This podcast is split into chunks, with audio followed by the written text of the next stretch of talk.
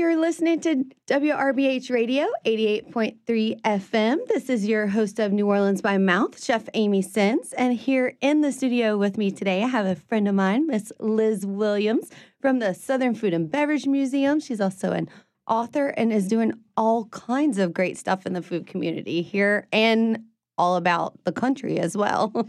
So I'm really happy to be here. I'm so glad you're here. And so, Liz, I, you know, I kind of want to get started because I, I feel like there's so much for us to talk about. And uh, before you got here, or right when you got here, we started talking about how there's not enough time in the day for all the things. And I can totally talk food, SoFab, and food books probably for the next six hours, but we don't have six hours. So I kind of want to start with why don't you tell us a little bit about the Southern Food and Beverage Museum and what that's all about?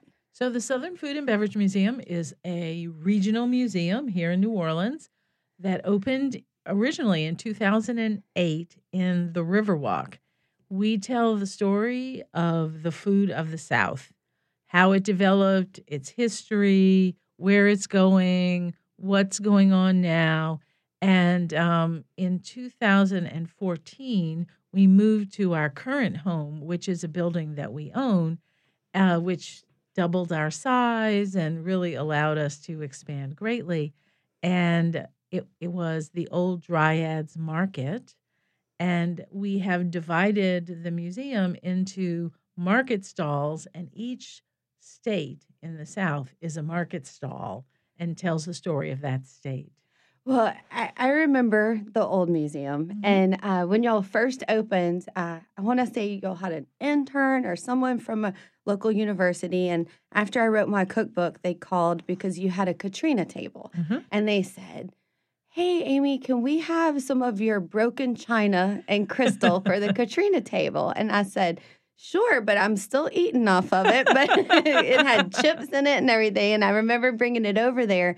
And that was my first introduction to your space.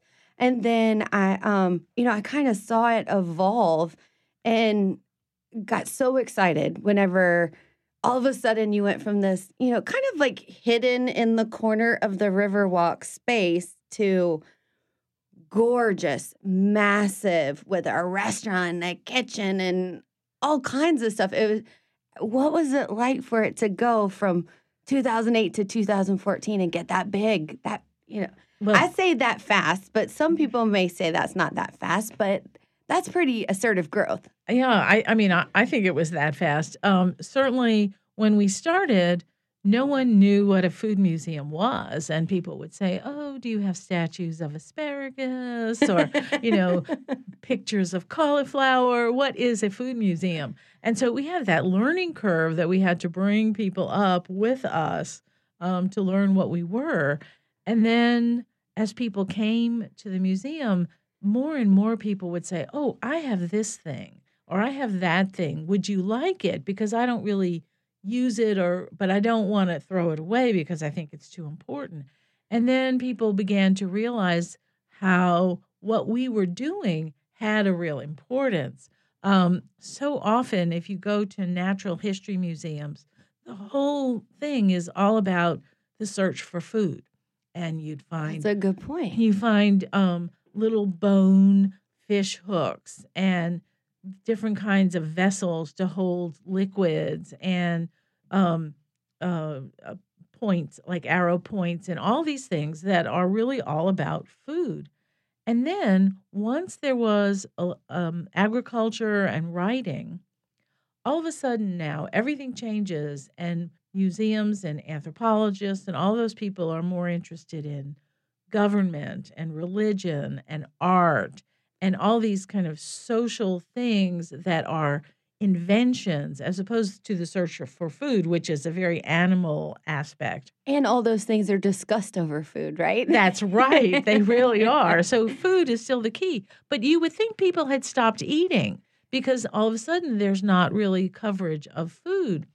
And if you do see a beautiful um, picture that's beautiful silver and chased and all that sort of thing, it's only the thing that is aesthetically pleasing. The artisan. That's concept. right. That is kept. So then the everyday wooden plate or very cheap kind of um, ceramic that might have been used or a tin plate that might have been used by the everyday people. We don't have those.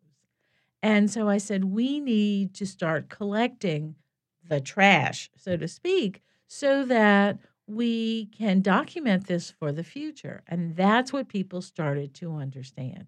So it's been exciting. And we even started to get letters and emails from people outside of the South who said, What about us? So, I mean, I guess, you know, when you go to tackle it and you think about, you know, Southern food's pretty broad, mm-hmm. you know, and we, we tend to think very much in our own little environment. So, you know, I start thinking New Orleans food, then I kind of go South Louisiana food. But, you know, as someone who loves food and loves to watch how recipes develop and how things happen as you just move up the Mississippi Delta, you, you start to realize that Southern food, you know, where do you cut the line and where, how do you determine, you know, what is Southern food and at what point do we start looking beyond that? Well, for the Southern Food and Beverage Museum, which is a regional museum, we define Southern food as anything you eat in the South. So that means it can be Korean food or it can be the food of um, Syrian immigrants or whatever, because it is going to influence the way we eat in the South. And every group of immigrants, every people has done that. So starting with the you know the Native Americans, the food has changed over the years. So then that's made us create our own National Food and Beverage Museum. Actually, it's the National Food and Beverage Foundation. And um, that has made us understand that we are going to, excuse me, be opening regional museums around the country. We've created this library. We have the National Culinary Heritage Register, which is a register of places 50 years old or older that have contributed to the food and drink of America. So we've truly gone beyond the South, but every regional museum will be interested in its region. I can only imagine what it's like, how much stuff you have. I mean, I look in my house and I have stuff that I go, I really love this. I never get to use it, but I I just can't let this platter go, mm-hmm. you know, or mm-hmm. I have a cast iron pot that I don't use as much as I should because I don't like to have to clean and season it.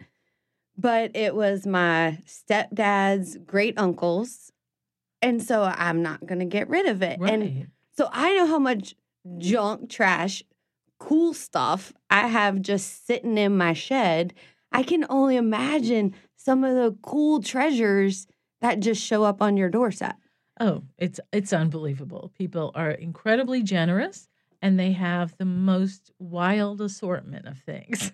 well, what are some of the crazy things? Anything that you got that you even had to Google or try and figure out what it was or Well, we have gotten a lot of gadgets that we've had to identify. I mean, even weird little things like there was a time when you could get a peanut butter um, mixer so that it's this wire that fits on top of a jar of peanut butter and to get the oil and, back in. And and before things were made like Jiffy or whatever, you know, it would separate, and so you could squish it together again in your jar. And it comes to you, it looks like this, this wire weird thing, you know. So we had to Google that one for sure.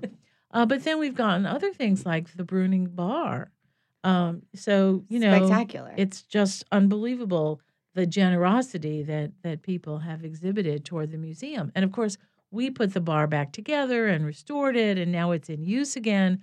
And so it's just, you know, it's exciting. Well, I know your volunteers are important too. And uh, every time I go over there, I see a, a nice little handful of interns. And every single time I walk in that building, I see Chef Nanu working on something. And I just, I giggle every time and I go, don't they ever let you rest? And last time I was there, he had this big table and he was, you know, cleaning it up and it looked like he was building things. And I, yeah, I think it's, it's, a, I guess, wonderful that it's not just little bitty gadgets, it's whole giant pieces of furniture and parts of buildings and things like that showing up on your front porch. well, you know, we have that wonderful oyster truck from Messina and Messina, which is a 1930 Mack truck. Um, uh, Aaron Franklin in Austin, Texas, sent his, us his very first smoker that we now use in the yard. And so there are just many, many things that people have so generously given to us. Well, what's the next phase? What's the next step? What are what are y'all going to be rolling out? Any um, new exhibits or any new build outs or? Well, at the at the museum at SOFAB, we are soon to uh, begin work on the Gumbo Garden, which is our outdoor cooking space. And um, within, like that name yeah, in the next few weeks, there's going to be a lot of um, activity out there, and there'll be a pig pit, there'll be a big um, outdoor oven for pizza and other kinds of roasting. We're going to have grills. There'll be a covered area where I just want to come can, play. oh yeah, it's going to be just wonderful. And then we have these these already um, in the works programs of things like how to break down a deer and how to do all these things that you really are only going to do outside. I love that because you know you think about that uh, there are so many things that living in the city we don't always get exposed to but mm-hmm. I mean I I look at my husband got a phone call the other day from somebody who said do you want to go duck hunting my husband's more the lover of ducks than the hunter of uh-huh, ducks uh-huh. but even if he went out there, he probably wouldn't know what to do after he got the duck. Right. And so, so I think that's great that it's it, you know exposing people to things that they may not always get an opportunity to touch and do and watch and that's that's right. And we're going to give we had a, a clinic already about how to fry a turkey in a safe manner and all of that. Brilliant. So, yeah. and you you took your phone off the hook so they didn't call you on Thanksgiving That's Day right. for you said call the Butterball hotline. That's right. well, um, I know you have some events coming up in February mm-hmm. and lots of things happening. So what's going on with that? Well, so in February, uh, actually on February 6th, we have Jeremiah Tower. He's going to be appearing at SOFAB, but there's a, a documentary that's been produced by Anthony Bourdain for CNN called The Last Magnificent. And it's going to go into the theaters in March and then later be on CNN. But you can preview it at the uh, New Orleans Jazz Market, which is across, across the, street, street, from SOFAB. So we're uh, we're going to have the the preview. We've got it all cleared with CNN and everything to have this preview. And Jeremiah Tower is going to be there to answer questions afterward. John Besh is our MC, and he's hosting the evening. And uh, then uh, we'll go to SOFAB for a meet and greet with uh, Jeremiah Tower, and we'll have some of his books for sale and everything. But the thing that's so much fun about it is that we have priced it so that people in the food industry. So if you're um, a waiter or you are um, a cook or you're part of a bartending staff or whatever, you can go. So this is not a big fundraiser at $125 a pop or anything like that. If you're a SOFAB member, it's only $20 if you buy in advance and $25 if you're not a member. And then it's $30 at the at the door. And that, you know, that sounds like a really fun way to spend an evening, especially mm-hmm. if you are into food. And I know so many of us who work in the food industry, sometimes we get home and we're like, oh, we, you know, we're not going out for a fancy meal. But I do feel that we're lifelong learners mm-hmm. and we want to know more, whether it's about the cuisine that we do or what is influencing other people out there. And it sounds like, you know, having somebody like Jeremiah Tower and you know, his California cuisine and, you know, all the things that, you know, he has brought to the food community is a great resource for just ideas. Well, and just the Chez Panisse part of the story, the um the fact that he basically invented the modern restaurant in stars And so many people actually don't know who he is because this was before everybody was on television. Before the the celebrity chef. That's he was a celebrity before celebrity chef was that's cool. that's exactly right. and so um, I think this is an opportunity to see him, to meet him, and hear what he has to say. Well, I'm definitely putting that one on my calendar. And Wonderful. um, I encourage everyone else to. And I think $25 is a, a small price to pay for an evening of entertainment as well. And, you know, we spent so much time talking about all the things happening at SoFab. And, you know, like I said, I could talk it for hours. I love getting a chance to go in there and talk to Holly and Jill and see what is happening. But you have a life outside of SoFab, and I don't know how you do it, honey. Um, you know, I, I sit there and I go, uh, somehow there there are these people in New Orleans that have their hands in all kinds of pots all over the place, and we still manage to juggle it and balance it. And you know, you have everything going on with with SoFab, but you also ha- are a writer. Right. So some of that writing is a way to channel all the research and everything that gets done for the exhibits. So my first book, Lift Your I know, my first book was New Orleans a Food Biography. That book I wrote because I was trying to figure out as we were putting together the exhibit about New Orleans why we have a cuisine in New Orleans. And you know, if you look at cookbooks, all it ever tells you is all these ethnic groups came together and sort of magically became a Magically, cuisine. we Yes, threw them in the gumbo pot, and it all came it together. all came together exactly. And so I thought, well, okay, there are lots of ethnic groups in New York and lots of ethnic groups in other parts of the country, and even in the South, there are the same ethnic groups that were in New Orleans, and they maybe didn't develop a cuisine. They may have developed a dish here or there, but not a true cuisine.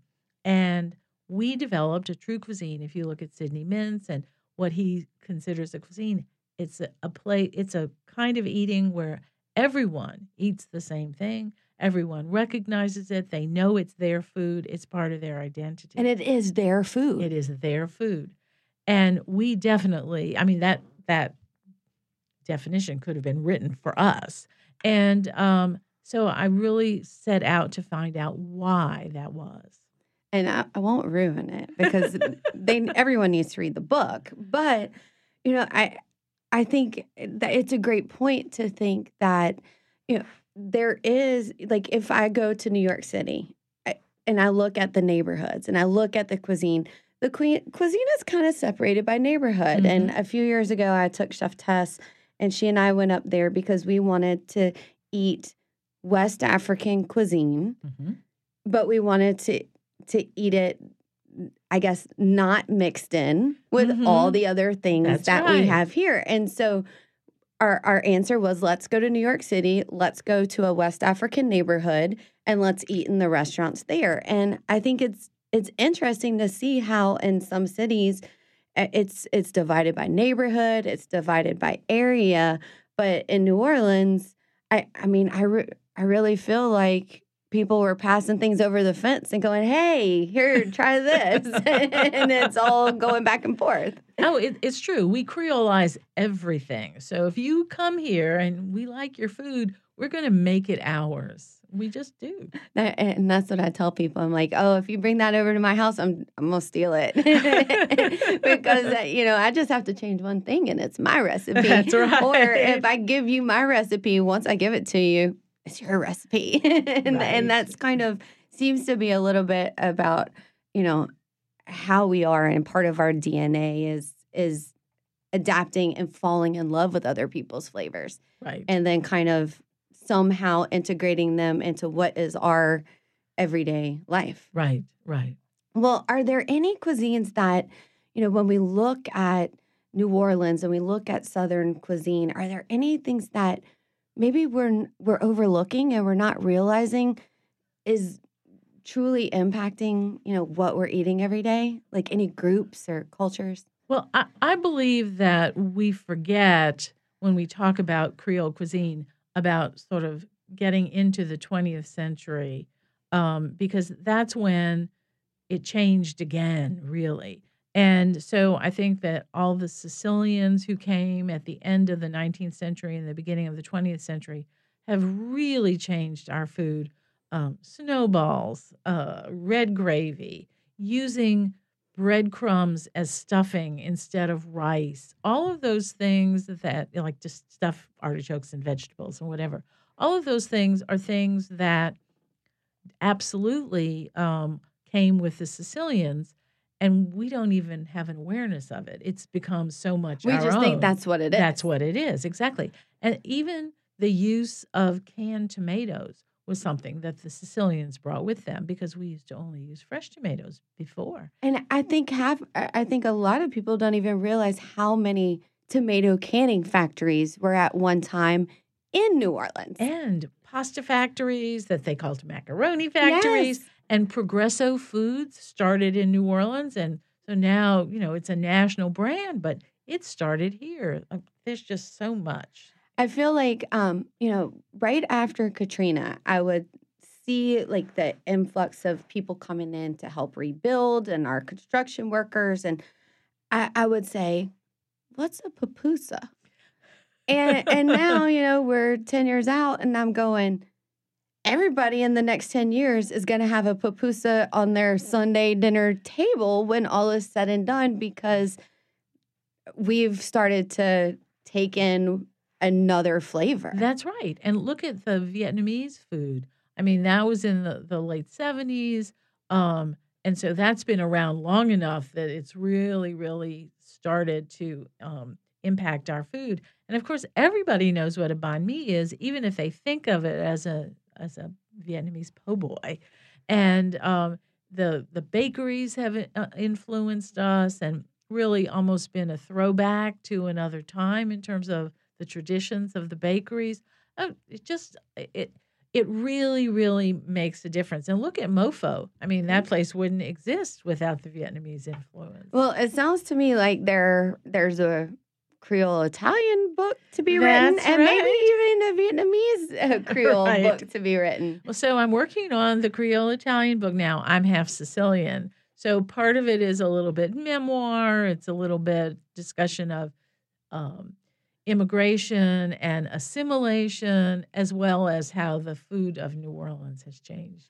I have no Sicilian in me, but I want to adopt a nona because my favorite thing, and I say this all the time so my listeners know, I'm a red gravy girl. Uh-huh. I can live on bread and, And red, red gravy, gravy. and I would be happy. And I kind of like the sweeter red gravy. What about you? well, my grandmother used to use grate carrots into her into Ah. her tomato sauce. She didn't make red gravy in the sense of having a roux in it or anything in that sort of creolized way. She still made her traditional Sauce. sauce, yes. But she never put sugar in it.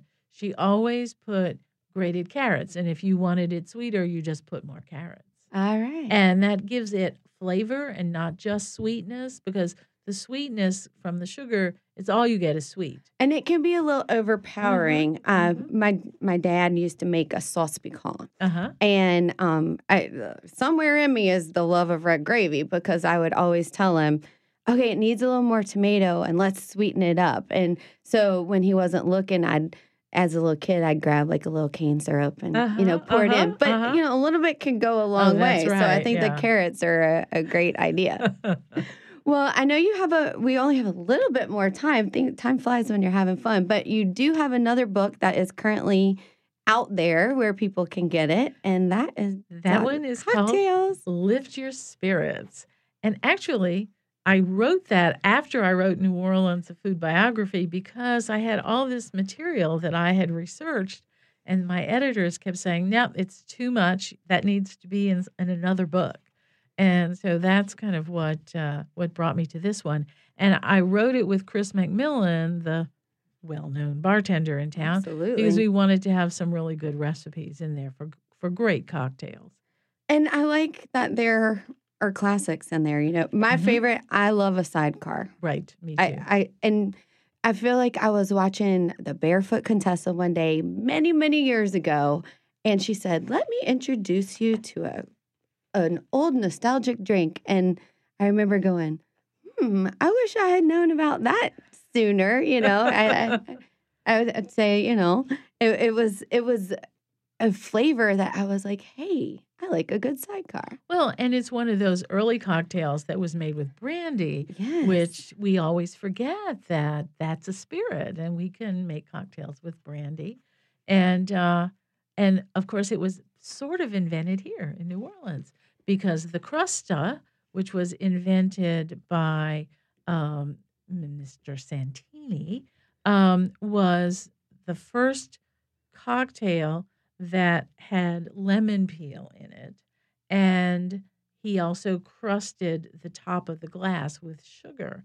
And Ted Haigh says the next step was the sidecar. All right. Well, I learned something today. well, I can't wait to read the book. Um, if you'll just tell our listeners out there the names of your three books and where they can maybe get them. Well, so the the two books that they can get right now are um, Lift Your Spirits. You can buy that at the museum as well as on Amazon and all those other places. So uh, the other one, New Orleans: A Food Biography, also in both places. They're both Kindle. Uh, you can get a Kindle version and all of that sort of thing. But definitely, if you're in New Orleans, come and pick them up at the museum, and I'm happy to autograph them. And then the other one, we'll know about it. We'll get you back on the show That's when it's right, done. when it's done. Exactly. well, and if you'll tell everybody where the Southern Food and Beverage Museum is. So the Southern Food and Beverages Museum is at 1504 OC Haley Boulevard in New Orleans. It's open every day but Tuesday from uh, 11 to 5:30. And people can find out all about our events and sign up for our newsletter by going to southernfood.org. I love it. I'm so glad you came in today. Um, February 6th, everybody needs to get over there and uh, attend the Jeremiah Tower event. It's only 25 bucks if you're not a member, but go ahead and get a membership so you Get can a get membership. a discount for everything else that happens That's- this year. That's right. And all of that's available online so you can get it all done before you get there. Well, great. Well, y'all, you've been listening to WRBH Radio.